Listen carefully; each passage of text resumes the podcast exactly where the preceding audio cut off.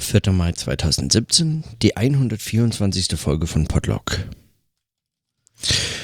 Heute melde ich mich mit ganz kurzen, also fast schon winzig kleinen Notizen, ähm, weil ich bin einfach hundemüde und mag nur noch ins Bett.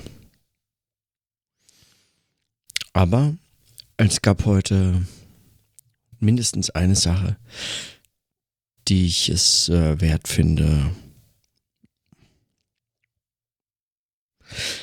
äh, nochmal festzuhalten. Also zwei eigentlich.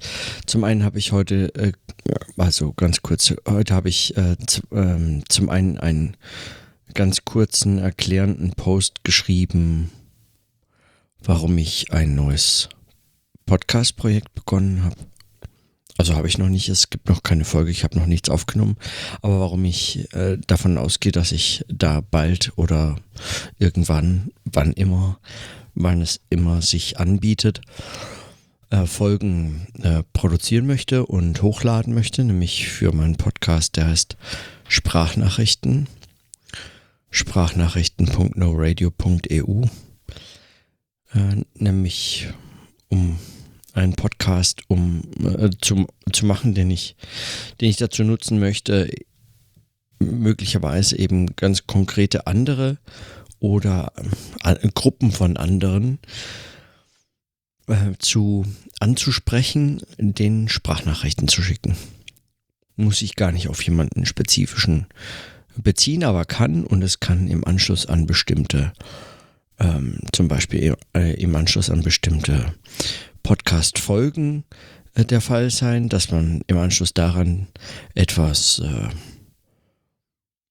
etwas nachzutragen hat oder darauf reagieren möchte oder so. Ich hatte das ja schon kurz erwähnt. Und dazu habe ich heute einen erklärenden Post geschrieben.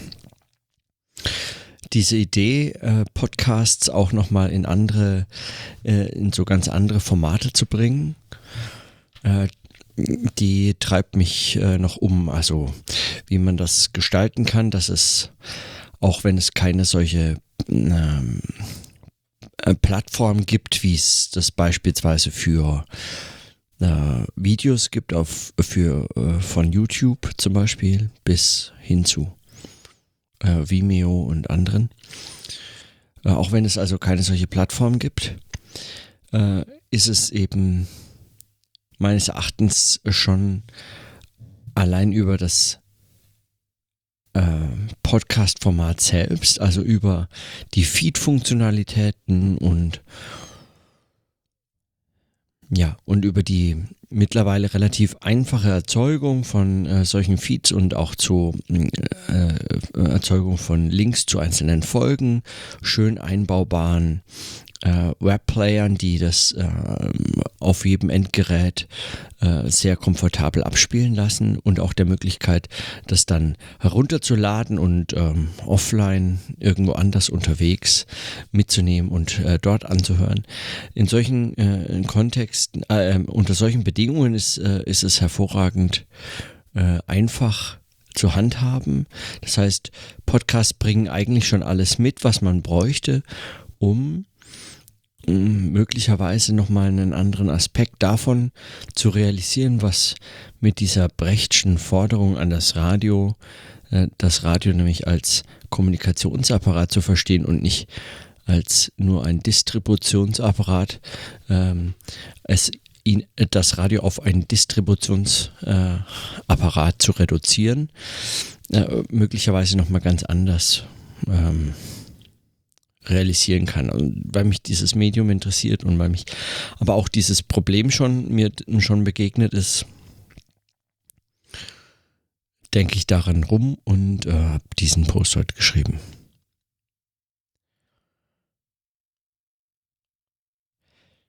Der zweite Gedanke, den, den ich eigentlich heute, äh, also der, den ich sehr viel weniger verfolgen konnte heute, aber den ich äh, vielleicht sogar noch so ein bisschen spannender finde und über den ich auch nochmal nachdenken möchte und den ich nur halb eigentlich als Scherz meines. Und zwar habe ich mich gefragt, ob ich nicht ein, also ich kann ja leider nicht programmieren, aber vielleicht äh, möglicherweise trotzdem einfach einen GitHub-Account erstelle und darüber über GitHub mal versuche an wissenschaftlichen Texten äh, zu schreiben. Also kein nicht zu Medium zu gehen, um dort meine äh, schön designten Texte hochzuladen, die man dann so ganz fancy in dem Standard-Layout irgendwie ganz toll lesbar anzeigen kann, aber auch nicht einfach irgendwelche Artikel zu schreiben und sie dann auf Academia hochzuladen oder in irgendein Archiv zu schmeißen oder ähm, an einer Zeitschrift einzureichen und dann zu hoffen, dass es äh, gereviewt wird, sondern möglicherweise einfach einen GitHub-Account äh, eröffnen und dort schreiben. Und jeder, der äh, mitschreiben möchte oder diese Texte also kollaborativ, weil es geht nur kostenlos sind diese ja nur, diese GitHub-Accounts ja nur, wenn es wirklich Open-Source-Projekte sind.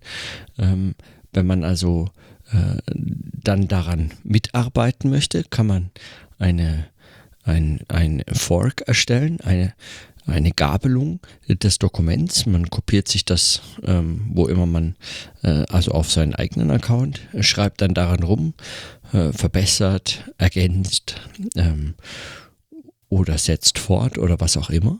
Und wenn man der Ansicht ist, dass es äh, besonders wertvoll ist, dass eigentlich der Text gar nicht ähm, darauf verzichten kann, was man ihm jetzt hinzufügen äh, konnte, äh, dann kann man einen äh, Pull-Request äh, machen.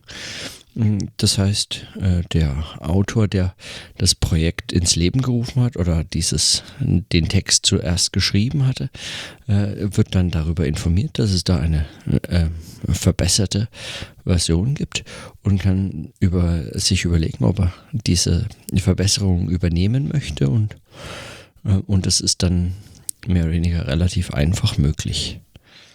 Ich frage mich, inwiefern das geht.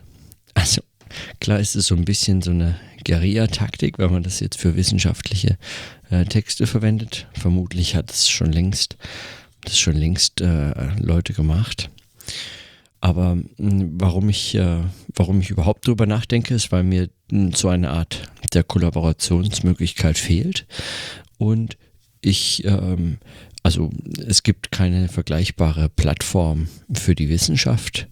Sie wird weder betrieben, noch wird sie wirklich meines Erachtens irgendwie äh, nachgefragt, aber, äh, aber ich glaube, es ist allerhöchste Zeit, sowas äh, einfach mal praktisch zu machen.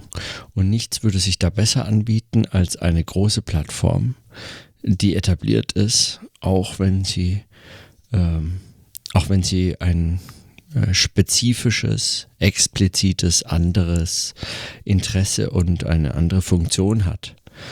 Weil, äh, ja, weil ich denke, das äh, kann einen, muss einen aber nicht unbedingt davon abhalten, diese Plattform auch mal anders zu nutzen. Und technisch ist es möglich. Technisch ist es möglich, das äh, in dieser Form zu nutzen.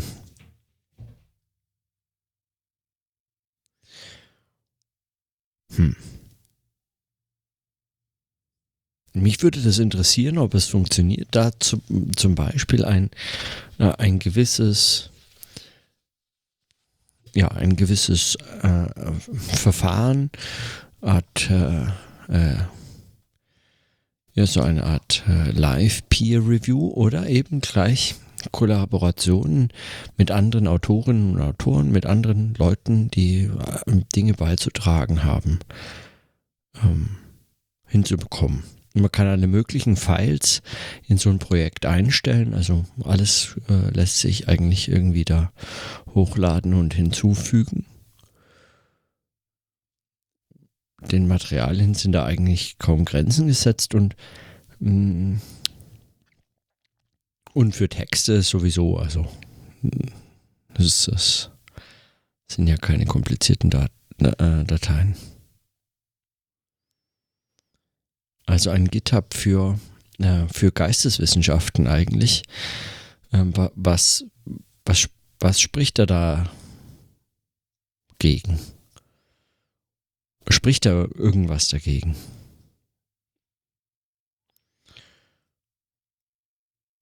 Hm.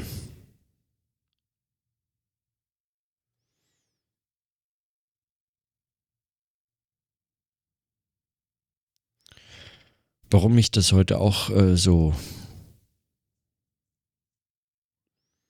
Warum ich mir dachte, ach, dann können mich diese ganzen Pseudo für Geistes- und Sozialwissenschaften oder sonstige ähm, solche Disziplinen ausgerichteten Plattformen können mich alle mal einen Buckel rundrutschen. War, weil ich gesehen habe, dass academia.edu jetzt anbietet, dass sie Profilseiten von einem erstellen. Man zahlt dann aber einen Premium-Account, das kostet 7 Euro irgendwas im Monat im Monat dafür, dass man äh, dann sieht, aus welchen Ländern und von welchen Universitäten jemand auf sein Profil geklickt hat und man kann dann eine, eine Website erstellen, eine, eine äh, Profilseite, wo man sich dann noch besser vermarkten kann. Und ich denke so, hey Leute, das ist ey, unglaublich. Und bei ResearchGate gibt es das jetzt auch schon, dass man dass man bestimmte, dass man bestimmte ähm, Zitate oder ja, Interaktion mit dem eigenen Profil von anderen, äh, darin äh, versprechen sie einem äh, ganz tolle Einsichten. Man, man würde etwas lernen darüber, wer einen liest oder so, wenn man bereit wäre, etwas zu zahlen. Und die zeigen dann eine mehr oder weniger fiktive Zahl auf, von denen die möglicherweise schon etwas von einem gelesen haben und verstecken aber die Namen natürlich, äh, um einen dazu zu bringen, das zu zahlen. Wenn ich sowas sehe, dann denke ich mir, also dann, dann könnte ich noch davonlaufen. Das nervt mich bei solchen Plattformen. Und wo ist dann noch Open Source und Uh, Open Access in der Wissenschaft. Dann gehe ich lieber zu GitHub und schreibe und schreibe meine Texte, als wären sie einfach Code-Projekte. Warum eigentlich nicht?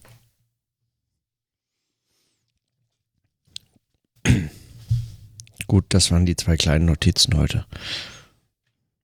Ich lasse es dabei.